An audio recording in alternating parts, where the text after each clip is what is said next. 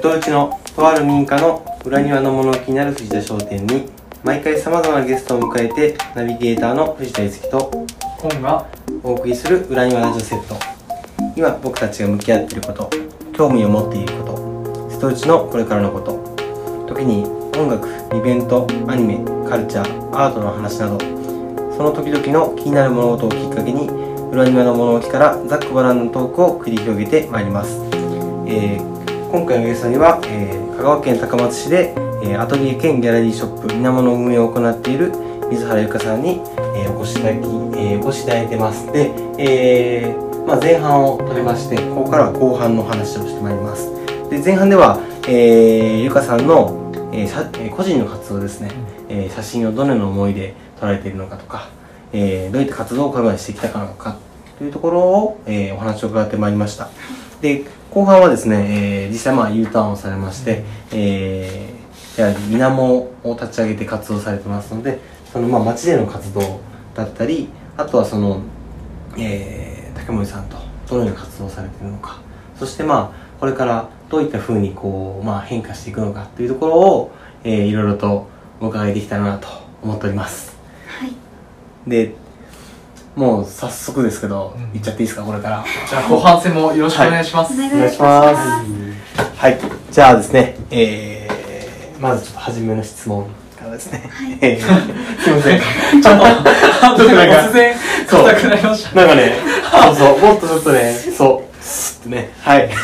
はい、いきます。えっとね、はい。えー、高松市で、えー、ギャラアトリエ兼ギャラリーショップみなもを立ち上げて、えー、活動されているということなんですけど、はいまあ実際にその、お店を始めたきっかけって何かこう、どういったものがあったのかなっていうのをお伺いしたいです。そうですね最初のきっかけは、えっと、2018年の秋に関西から高松市に U ターンしてきましてこう実家に一旦荷物を引き上げて考えた時に実家の自分の部屋のスペースでは絶対に制作しきれないと思ってうん。そのこれは多分美大をに通われてた藤田さん。めっちゃうなずいてうなますずいてらっしゃいますけどすごいですよ荷物が。すいません。なんか二人でめちゃめちゃ笑ってますけどすいません。僕はちょっと美大生ではないので。荷物うんが本当に、本当にすごいですよ。ここ。泣 泣きそうなぐらいの。はい。引き入れてききたうん。その荷物の量をたった2年間だけでこう制作したものの荷物の量を見て到底この部屋では制作できないとて、街中に自分の制作場所を構えられたらうんいいなってこうふと思ったことがきっかけではい。でそこでこう自分の作品を発表できる場所まず帰ってきたタイミングでこう自分の節目として個展をしたかった思いもあって、こう高松市内で自分の作品が発表できる場所ってどこがあるかなとか自分のこう作品今作ってる作品の雰囲気に合いそうな場所ってどこがあるのかなっていろいろ見て回っていた時に気づいたことがあってこうんう意外と気軽に作品を発表できる場所とか関西にいた時はうん。あのよく近くのギャラリーにフラッと行って展示を見るとか近くの美術館に行って展覧会を見るとかそういうのが習慣づいてたんですけど、あのこちらに戻ってきてから、うんあんまりこう自分の作品に吸収できるインスピレーションを受けられる場所が結構限られて、うん。あんまりこう自分があんまり発掘できてないかもしれないんですけどあんまりないなと思っていて、こ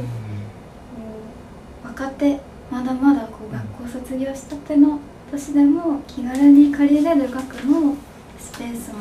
少なくて、なんかこれからしばらくこの町にいるけれどなんか活動する拠点としてやっていけるかなっていうちょっとした不安がその時はあって、で一緒に今運営しているこちらも同じく香川県で拠点され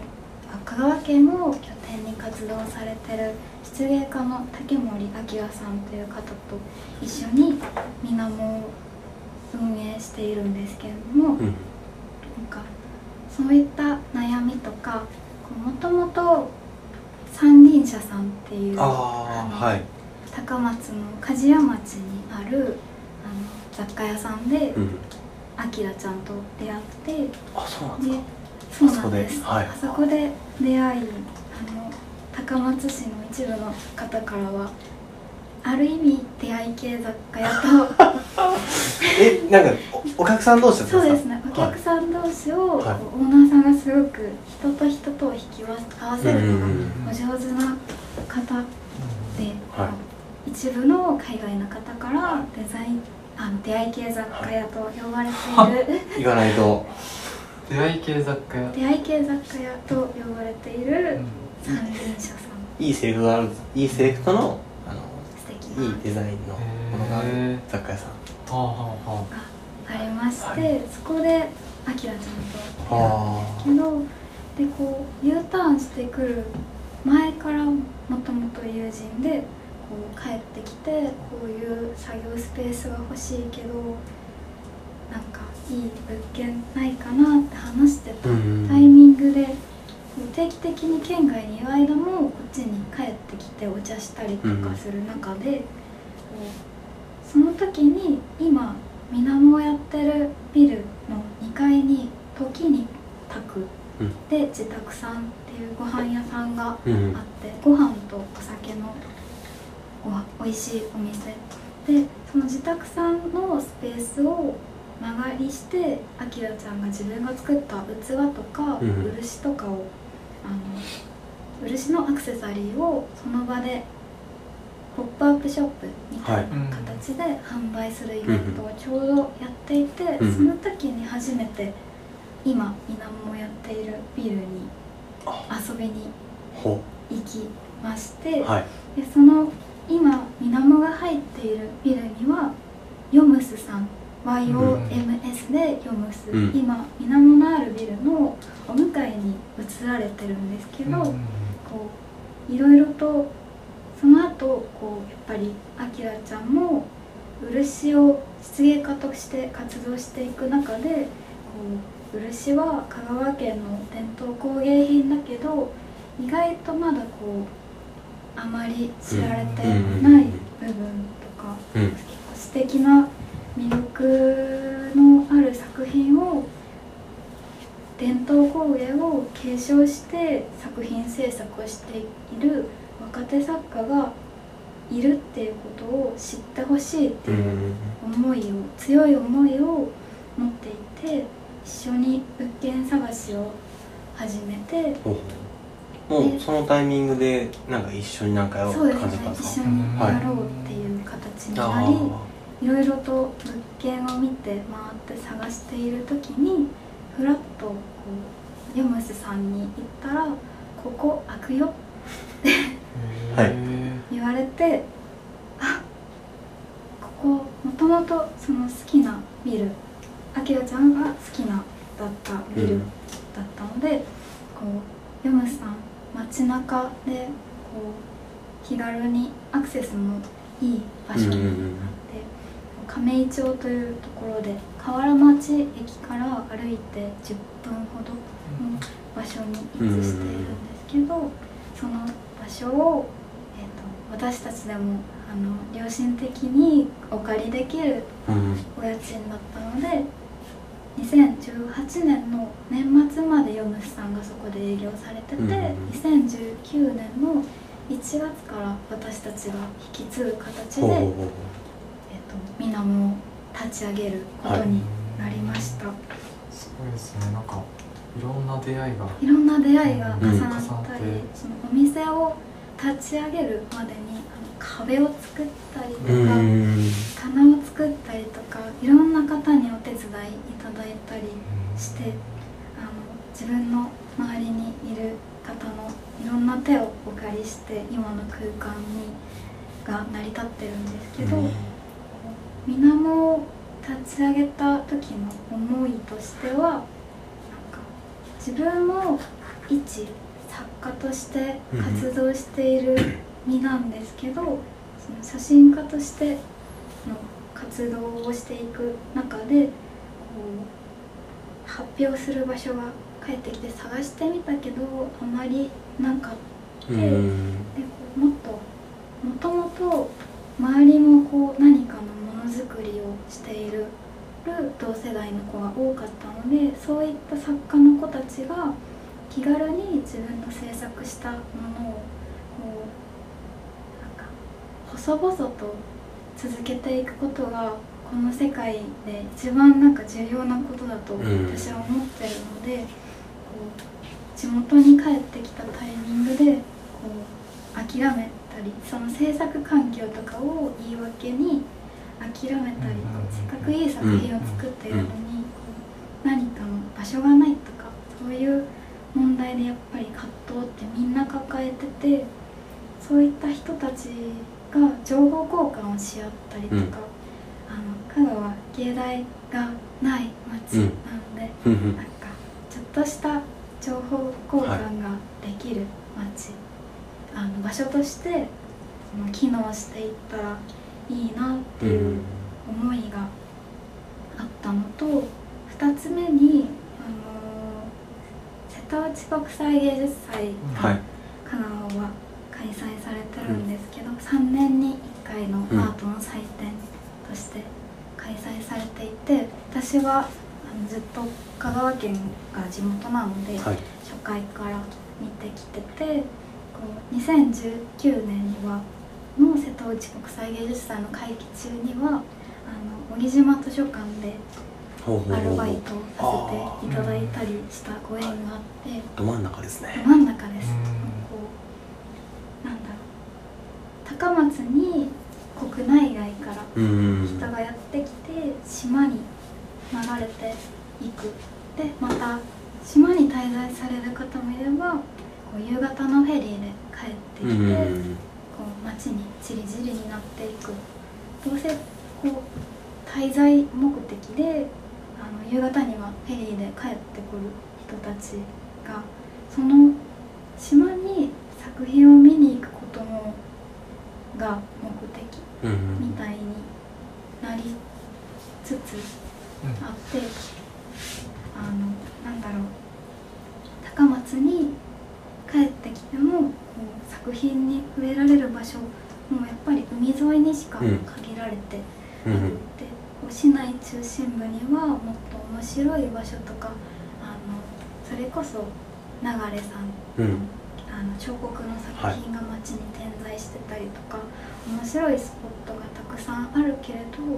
あんまりこう触れられうない、ん。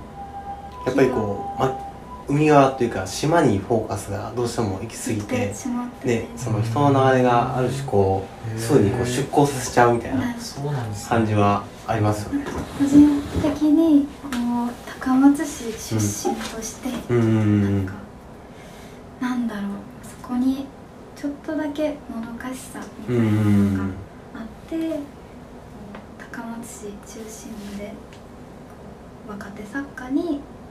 フォーカスしたそういうスペースがあるよっていうことをそのアンテナを張っている方にお届けできれば私たちはそれだけで十分幸せなことだし足を運んでいただけたらもっと幸せみたいだなと思ってこう存在を知っていただくっていう目的として立ち上げました。次のはい、ストゲーっていはい来年ですね。じゃあ来年めっちゃ人が来るかもしれないですね。めちゃ人。は水面にこうあのもう階段にこ列ができてるみたいな。人で水面ができそうですね。そうあもうそうですよウェーブしちゃう感じですか？でもなんかこうねヨンモスさんの前ぐらいまでこう列を作っちゃうみたいななんか。でもそういうこうなんていうんですかね。やっぱこういろんな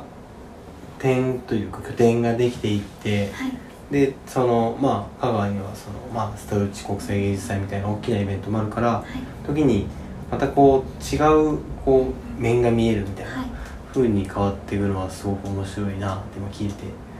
思ったりしました。はい。やっぱりあの香川って結構作家さんいらっしゃるなっていうこういますね。うん私はあの工芸高校出身ではないんですけど結構三輪車さんつながりでご縁ができた作家友達が多くて、みんな何かしらこうやっぱり芸大がないので、うん。こう東京とかその美美大がある町、うん。広島、うん。秋田愛知に大阪に出て行ってしまう子たちが多くって、うん。そういった自分がそのうちの一人だからこそ強く実感していることなんですけど、こう帰ってきた人がまずこう活動の拠点を作りやすいスペースがうん。あったらこう動きやすい環境があったらいいなっていうのも帰ってきた時うのん。自分の経験はい。からあの学んだことなんですけど、こう今まさにこうふらっと帰ってきたそういう作家活動をしている人が遊びに来てくれるこはとが定期的にあってなんかちょっとした情報交換があできてるスペースになりつつありますあね。ーいいですね。本当にみんななんか隠し芸を持ってるとか そんな感覚でなんかはい実は私もこういう作品へへえじゃあ。ある程度そのいやだいぶこっちに戻られてからはい、ほぼ1年で ギャラリーを始めたフットワークの軽さがあるな。18年うん。秋に帰ってきて、秋から物件探しを始めてい2019年1月20日からみなもスタート。すめっちゃ早いですよね。そのこう作る あーみたいな感じで。あのゆかさんの雰囲気とは思えないスピード感多分こう目にも止まらないですね。こうアーティストが打ってそうな感じがしますね実はいやすそれも隠ごいなし芸みたいなまあでももともとそうですよね。あのギャラリーだったりイベントの、まあ、裏のスタッフさんとしてでされてたからその辺りの経験はもうすでに結構あったんですよね、ですね。でもこう勢いがある時にやってしまえってあ。いう当時はそのスタンスだったので、はい。あの多分ご迷惑をおかけした方もいらっしゃるかもしれないんですけど、はい。本当にいろんな方の手を借りて今に至るっていう感じですね。はい。なんか実際にやっぱりそのなんかすごい素敵だなと思ってあのまあ僕も出身は別な県なんですけど、やっぱり東京とか大阪とか都心部に比べるとどうしてもギャラリーみたいなのが少なくて、うん。だからあのどうしてもそこにあのまあなんていうのかな。もどかしさというか、うんあのしびれる体験みたいなのができる場所が少ないのでなんかそういったところでこう自分の街に帰ってきてすぐ作られるっていうのは本当にすごいなと思って。で実際にそのなんでしょう作ってみオープンしてみてあのひ結構いろんな方がこう自分でもここで展示したいみたいなのは結構コンスタントに来る感じなんですか？そうですね。と今みなもは瀬戸内を拠点に活動されてる若手作家の方の展示を定期的に開催していたり、えっと高松工芸ウィークという毎年秋にはい。高松市の方とか、その工芸品を取り扱っていらっしゃるお店の方々と一緒に開催している工芸ウィークに参加したりとかさまざまな取り組みをにを行ってきているんですけれども、うん、そうですねコンスタントにか皆さんポートフォリオとか、うん。自分の作ったジンあうん。の自主出はい版の冊子をはい。持ってきてくださったりとか、あの定期的にご相談いただく機会はうんありますね。そういう時にこう相談される、うん。まあなんていうんですかね。こう来る方の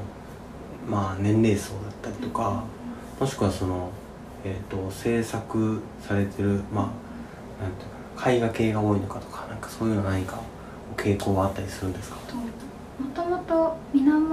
の空間を知ってくださってる方はある程度どれくらいの規模なのか頭の中に入ってるので、はい。はい。あの割と工芸品とかでもあ。今まで開催した展示の中だと絵が多いあそうなんですか。うんはい。高松工芸高校の、はい。去年は高松工芸高校の当時3年生はい。の学生が？女の子たちが、あのそれぞはい。れ県外に散り散りになっていはい。く前に、はい。最後にプ卒業後。展はい。したいと声をかけてくれて、開催したりとか、あうん。えっと、一番お若い方だと高校生うんから30代うん。前半はい。の方展示を今まで開催したはい。展示の作家さんの層ほうあそうなりますね。なるほなんかそのなんていうんですかね。そのえっ、とまあこれから作家活動されてる方でも、はい。こう活動しやすいように場所をこう設定はされてると思うんですけど、まあ、なんかそういった方々がこうまあいろいろお声をかけてきた時にこうなんてまあゆかさん的にそのコミュニケーションの中やもしくはその空間を作る時にこう大切にしていることとかまたその心がけていることみたいなのは何かあったりしますか？私自身がそうなんですけど制作をしていく中での環境をすごく大事にしてて、その作家さんがどういった思想とか、うん。どういった環境で制作してたりとか何を意識して制作しているのかをまず聞いてみて。はでそこからこうすくい取ってこういう空間ができたらいいなって言う時もあればあえて言わない時もあるんですけどこう一緒に作品を作っていく。作品を作るのはもちろん作家さんの方なんですけど、うん。こう水面の空間を管理している人間として、うんこう作品と空間がマッチうんしていけるようにこう一緒に空間を作っていくことをすごく重要視してて、うんこう定期的に「今日はどんな感じですか?」とか「もう。今日の波どうですか?」みたいな感じでこうちょっと聞いてみたりとかどしつつ、なるべくこう一緒に作っているっていうことをうん。意識しながらやってますね。結構なんかその声をかけてもらってからのそのなんていうんですか打ち合わせの回数というかコミュニケーションする回数をじゃあ多めに取ってる感じなんですか？お会いできないお忙しい方もい。らっしゃったり、はい。もうやっぱり作家として活動しつつ、うん。別にお仕事を持っている方たちが周りにも多いので、はい。あのなかなかお互いの合う都合が合わなかったりはいしていても、やっぱりなるべく SNS ツールを使ってこうまめに連絡を取るようにあしてます、うん一度でもこう展示のご相談をいただいた時にまず水面に来てくださったことがあるのかは絶対に聞くようにあして、大事ですね。この空間と作品が合うかを今はすごくうん最初に重要視うんしてます、でその来ていただいた方がこう何か一つ感じ取ってこう持ってそれを持って帰っていただけるような空間になるように意識。あはい。それはこう来場者がってでことですす。はい。はあは落ち着ける空間、はい。うん自分が美術館に行ったりとかうんギャラリーに行くうん。のが習慣になっていた時に、やっぱりそういった場所でインスピレーションを受けたりとかこう何か一つうん。で帰っていたので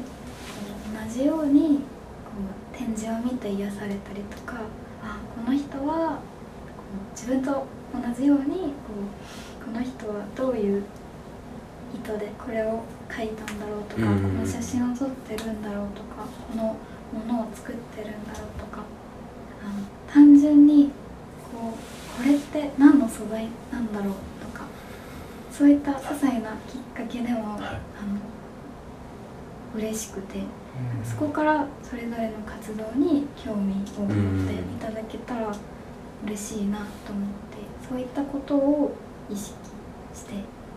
うん。うん。ます。こう何か一つこう見てくれた人のちっちゃなことでもアクションが起こるって感じですね。なんかね本当に何の素材なのか。僕なんかすごいあれです。めっちゃそういうキャプション見ちゃいますからね。僕作品見ろとか言うんですけど タイトルなんだろうとかね僕も結構キャプションとステートメントはちょっと思っちゃいます。すいません。なんか。やいやいや。でもそうですよね。なんか僕が思ったのはそのこどうしてもこう瀬戸芸のインパクトが強いんではい。それできてすごくこうアートにすごい根ざした街なのかなっても思いつつなんかあの割とその一方でギャラリーがわ少ないなみたいな感じとかあとアートに触れる機会も、えー、となかなか、うん。その本当に興味があれば行く人もいると思うんですけど、まあ、場所もちょっと限られてるのかなっていう感じしているんですよね。でそういった時にやっぱりあのどうなんでしょう。こう感覚的にもっとこうアートにこう日常的に触れてもらうような、えーきっかけとかあの作っていったらいいのかなとか僕自身もちょっと思ってて。でその何ていうんですかね。こうギャラリーをやっぱ運営していく上でもっといろんな人にこうアートを知ってほしいとかはい。そういったなんか、えー、なんでしょう思いとかはありますか？水面が位置している場所がすごく個人的に好きな通りなので、えっと、周りに新刊書店さんであったりとか、あの映画館ミニシアターであったりとか、古本屋さん。とか、割と高松のサブカルチャーシーンを盛り上げようと、頑張っている個人店が密集しているエリアなので、こう本を買いに来たついでにフラッと気軽に立ち寄ってもらうとか、こう映画を見に来たついでにフラッと立ち寄っていただけるとかこう日常誰かの日常に溶け込めるお店になれたらいいなと思ってます、街を歩くこうルートみたいな。ルートみほどたいな、こう本屋行って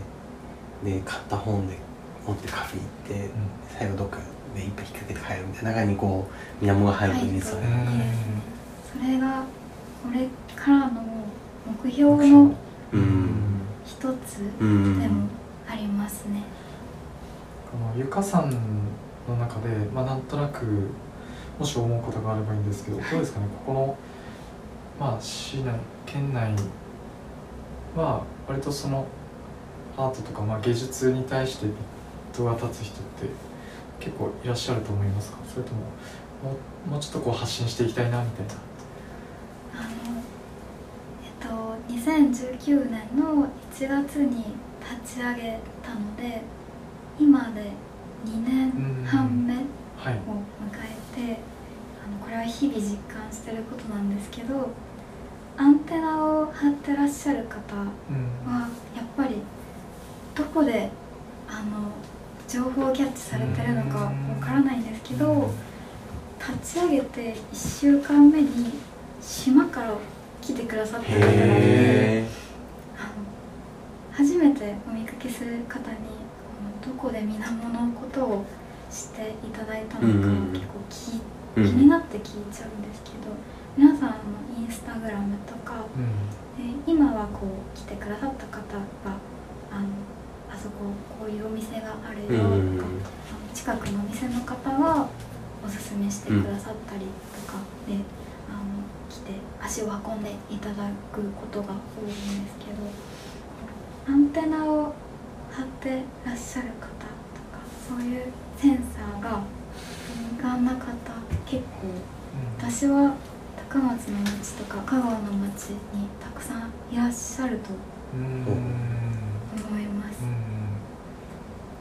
なんかそれでも本当僕もお店を開いてみて思うことで、なんか U ターンする前に動いてる方々とは結構つながってから帰ってきたな。みたい。なこれ以上誰とつながまあこんな言い方あれですけど、その誰とつながれるんだろうみたいな、とか思ってたとこもあったけど、なんかね開くとやっぱどんどん来てくれてこんな面白い人いたんだみたいなのが日々あって掘っても掘っても面白いなみたいな、だってそのここが全く始まってなくて、うん。全然まだ何もほぼ発信してないのに、まあ、そのコンさんが来てくれたじゃないですか。だからなんかこんな人いるんだみたいな。本当だからね地域の見方というか、うん。あの自分の手の広い方でで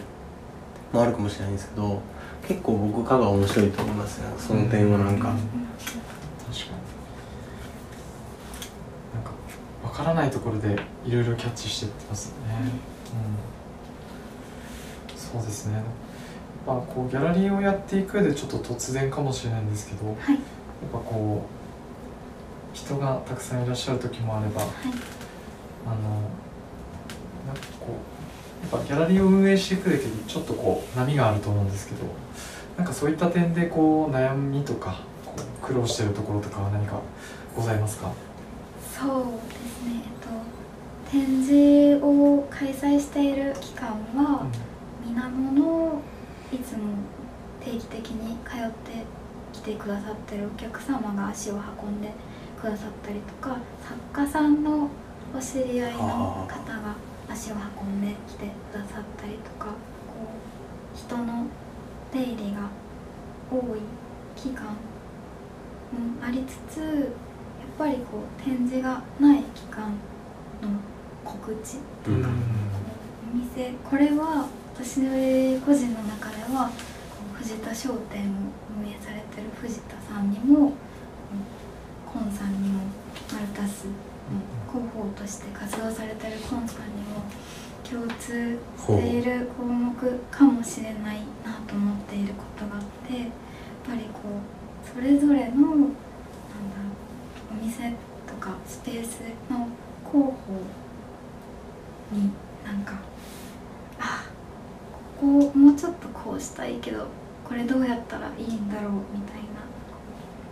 これは個人の写真の活動にもリンクしてくるんですけど、こうこのこれこれこういう展示をやるけれどこう告知どうしようみたいな、うんうん。そういった広報活動の面では結構いろいろ悩んだりあします。はい。皆さん結構今悩み中って感じなんですね。悩み中です。皆さんあはい。どうされてるのか私も聞いてみたい広報です。そうですね。僕はやっぱりいろんなメディアを使うはいで多分その興味のあるであろう対象の人の年齢だったり性別だったりによって見てる媒体って多分全然違ってくると思うんですよね。で例えばお父さんだったら新聞とかなんかそういうふうに考えてまず誰に向けて発信したいのかっていうのを結構は強く意識しているかなっていうのが一点でとはなんかいろんな人にこう、まあ、まんべんなく広めたいって考えた時にやっぱり一番はテレビの取材が来てくれるってことが、うん。まあ、一つテレビだったりあの雑誌とかマスメディアの方が来てくれるっていうのは一つ大きなきっかけかなって思ってますね。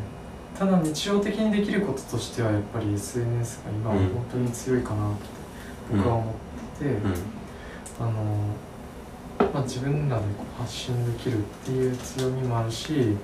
まあ、あのフォロワーが増えればそのフォローしてくれてる人があの、まあ、見てくれるってあの、まあ、不特定多数の人があの見てくれるのでその点はやっぱり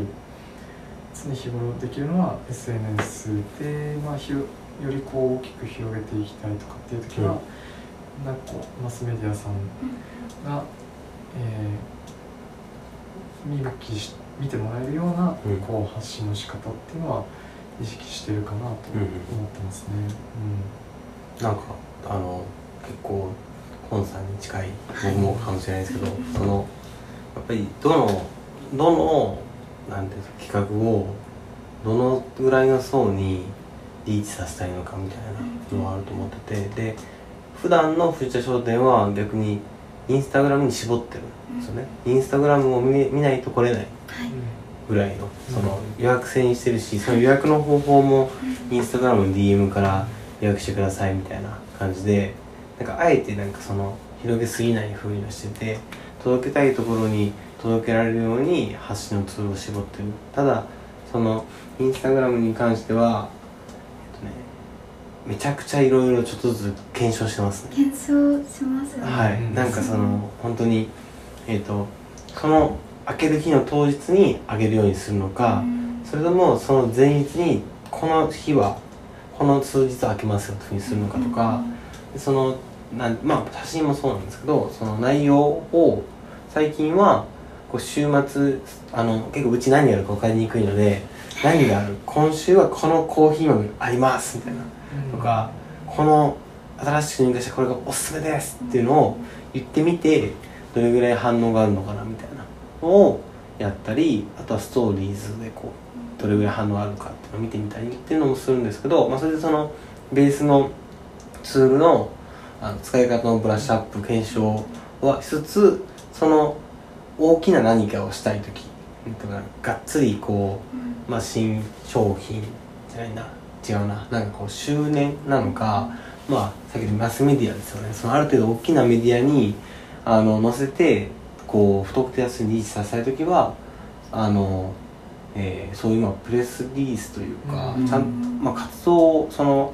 これは本当に東京でいう時でも僕が熱海で活動してる時でも多分こっちでも一緒だと思うんですけどどっかのタイミングでそのプレスというかメディアの人に出会うのでそういったつながりがあるところに必要な時にこう打つというかうん。情報をこう共有して広げてもらっていくみたいな。でその緩急をちゃんと自分の活動の中で作っていくっていうのは大事なんじゃないかなと思ってて。あのーそう。まだまだあの大きなあのこっちの方こっちのこの四国中四国のいいメディアとすごく自分が今つながれてるかってまだまだそうではないんですけどでもなんかそういうのは意識してうまくそのなんていうんですかね輪を情報を投げる輪を考えて進めていくのかな、あとは自分ブランディングですよね、うん。こうどういうふうに見えるのかっていうのをちゃんと考えて打っていくみたいな。ブランディング。ブランディングね。ね日々そこも葛藤してますね。あーカットしてますか？そうどういったところであれですか、なんか僕インスタグラム見せても、はい見させてもらったんですけど、い。なんかやっぱり世界観があのちゃんと作られてるのかなっていう印象あったんですけどどういったところで悩まれてるんですかね？なるべく統一感が出るようにう心がけていてこう私の日々こう参考になりそうなお店のアカウントを見て、あこのお店はこういう風にこう営業日時をお知らせしてたりとかこう現代っ子のはずなんですけど一現代っ子のはずなのにあんまりこういうストーリーズとか、はい。そういったツールをうまく使いこなせてんない気がして、はい。いろんなお店さんの告知の仕方とかを研究してちょっとずつちょっとずつうん。反映させていってます。あさっき言わせたんですけど、はい。そのあそう僕 SNS と組み合わせてリアルの自分の動きですよね。そのいつもと違うコミュニティの方に飛び込むみたいな、うん。そうするとそそのコミュニティの人が流入してくるから、うん。いうのを試したりしてますね。うん。なんかあの行った先で「い。やこんなことやってんすよ」みたいな。こうそれがショップカードなのか名刺なのかこうナイスなトークなのか知らないけど、なんか爪痕の爪痕を残してくるみたいうん。なのをすると本当に分かりやすく人が動くっうん。うん。うん。ていうのはあるかもしれない難しいですよね。ねあのなんだろう。お店とかに行くきっかけって、スーパーだったら買い物が目的じゃないですか。そういう場所じゃない。と考えると単純にさ多分紐づくのはその作家さんを見たいっていうのか、うん。ま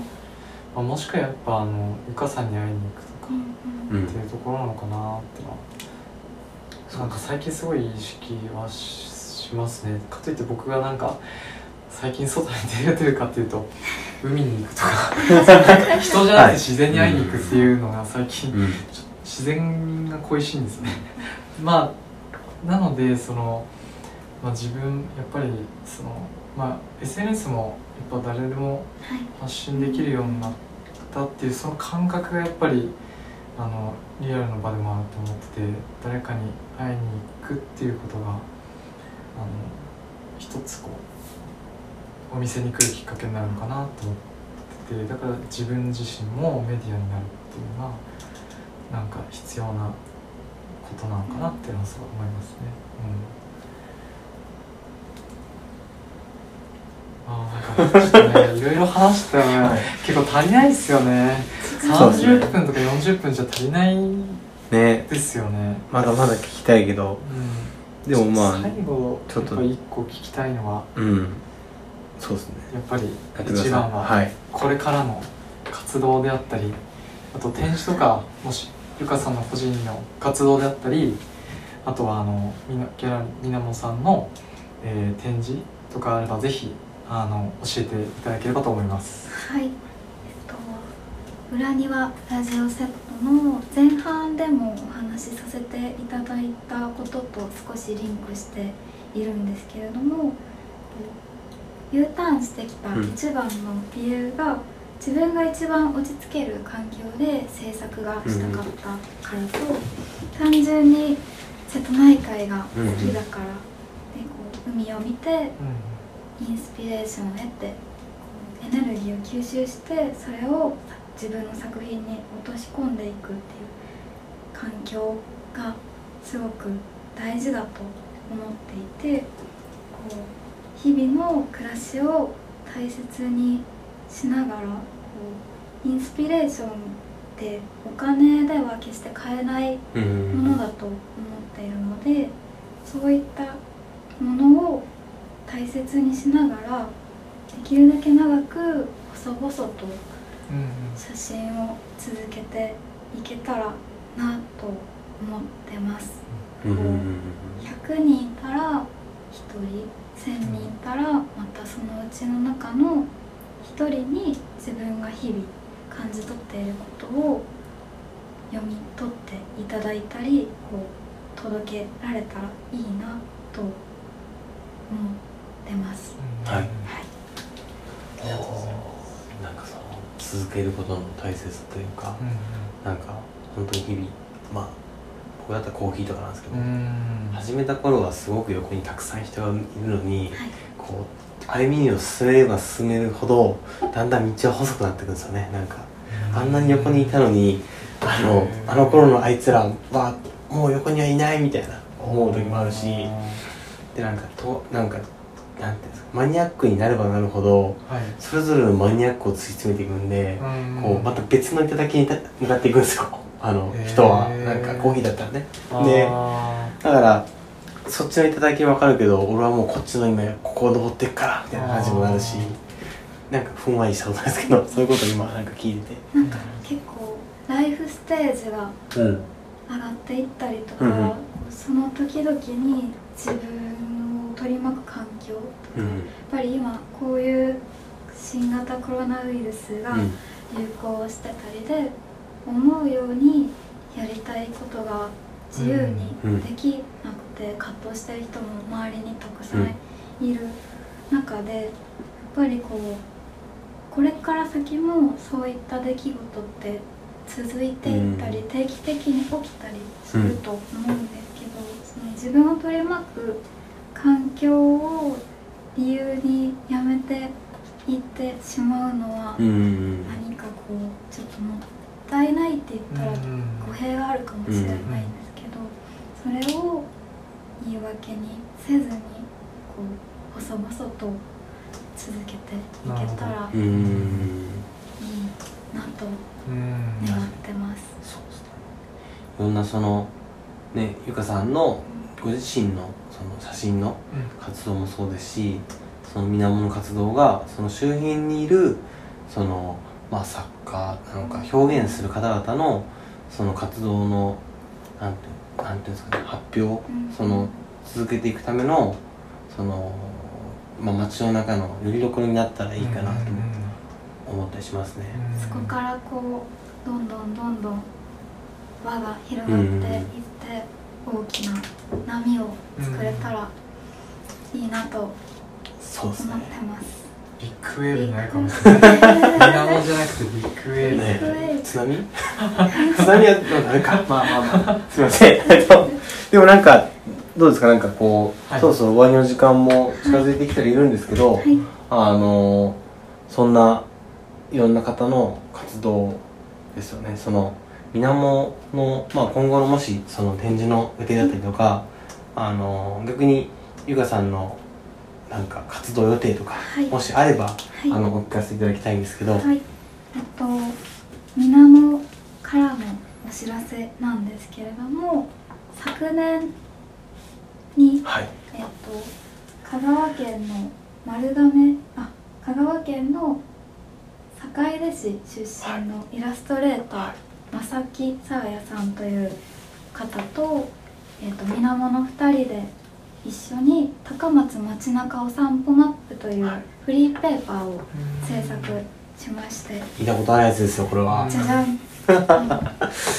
こういった形で、い。い店がいっぱいなってましたそうねなんです。水面周辺の歩いていける距離のこの私たちは高松の街のコンパクトさをすごく気に入っていてうん。で個人個人的に3人がそれぞれうん。行く行くお店の方々にご協力いただいて、あの個人店にフォーカスしたフリーペーパーを制作しました、はい。とご協力いただいたお店さんを中心に高松市内で配布していて、うんこのマップを共作したイラストレーターの澤谷正樹さんの個展をお。今のところ、はい。はい。えっと、2011年のあ。夫とやばいい。間違えちゃいました、はい。あのタイムスリップそうですね。10しちゃいま年ぐらいいましたよね。えっと はい。今年です。はい。2021年の11月この秋に、はいと、会期は2週間にわたり、うん。えっと今こういった状況なのであくまでも開催予定はい。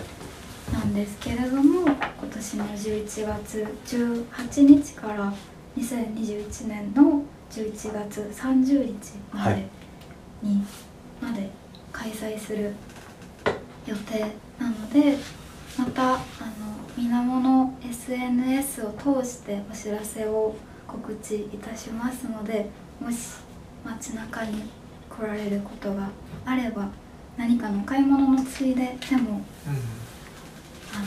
お立ち寄りいただけたらなと思います。いいですね。前回はこの告知をしたその告知内容がもう結構日が迫ってていかにこうコンさんの編集とアップをいかに早いかみたいな話があったんですけどきっとこれは間に合います全然大丈夫です。11月です。ね11月はい ちなみにこの高松はい。お散歩はい。街中お散歩マップはあの今も、えー各店舗というか掲載された店舗に、えー、と陳列というかに、えっとはい。フリーペーパーなのではい。配布させてうん。いただいていて水面に来ていただくとはい。あります、本当なんかこう細かくいいお店が紹介されてて地図も結構見やすいかなと思うので、ぜひなんかそう持って河原町周辺というか中央公園とかその辺りをこう歩くといいんじゃないかなと思うマップですね。手に取りたくなるデザインですよね。そう。なんかおしゃれな。うイラストが本当にあの澤山崎さんのお力で可愛く仕上がっていて、こうこれから高松の街を訪け訪れる方がよりこう高松の街を詳しく知っていただけるようにとすでに高松に住んでいる人がこのマップを片手に歩くことで、こう今まで行ったことのなかったお店に足を踏み入れる機会になったりとか、うんこう日々の暮らしの中で気づけなかった面白い場所と出会えるきっかけにつながればなと思ってうんうん。制作しているので、ぜひ、はい。あのどこかで見かけた際にはうん。お手に取っていただけると嬉しいです。いいですね。ありがとうございます。とえー、とゆかさん自身の、はい。えー個展ですね。あ。ははい。今のところはないほ予定なんですけれども、展示が何もこういう状況なので、うん。気兼ねなくできる環境下にあればう開催したいなと思ってます。なんかゆかさんのまあ作品が見たい方とかがいらっしゃった場合はこうなんていうんですかね。どこかに行ったら見れるのかもしくはなんか動画検索すると見れたりはするんですか？えっと裏庭ラジオセットのはい。あ番組概要はい。欄番組はなるほどの概要のところにはい。リンクを貼っていただいておりますので、はい。そちらからはい、はい。こちらですね。こちらにはいこの枠の中のところですね。飛んでいただきますと、はい。えっと瀬戸内の海とか、えっと、日々の暮らしの中で気づいた本当に些細なことを綴っているページに飛べるようになっておりますので、えっと、ぜひんでいただけ皆さんぜひチェックよろしくお願いします、ご覧ください。いいたします。いや今日はちょっといろいろあの、まあ、個人的に 写真が好きだったのでもっとその写真のああこうだよねみたいないろんなお話を聞きたいところではございましたが写真のみを 写真のみ、まあ、気兼ねなくそういうことができる時期になったらぜひ写真か写真会みたいそうですねうんもう気兼ねなく乾杯してください、な、はい、本当にぜひよろしくお願いしおます。願いいたします。はい、では、えっと、以上で後半終了とさせていただきます。えっと、えーもしあのよろしければ皆さんあのぜひ、えー高松にある、えーえー、みなもギャラリーに、えーぜひ足を運んでみてください。あとは、えー、とゆかさんの作品もですね実際にご覧になられたい方は、え概要欄に記載しておりますので、え皆さんチェックもよろしくお願いいたします。それでは、ええ今回は、えゆかさん今回は、えお越しいただいてありがとうございました。ありがとうございました。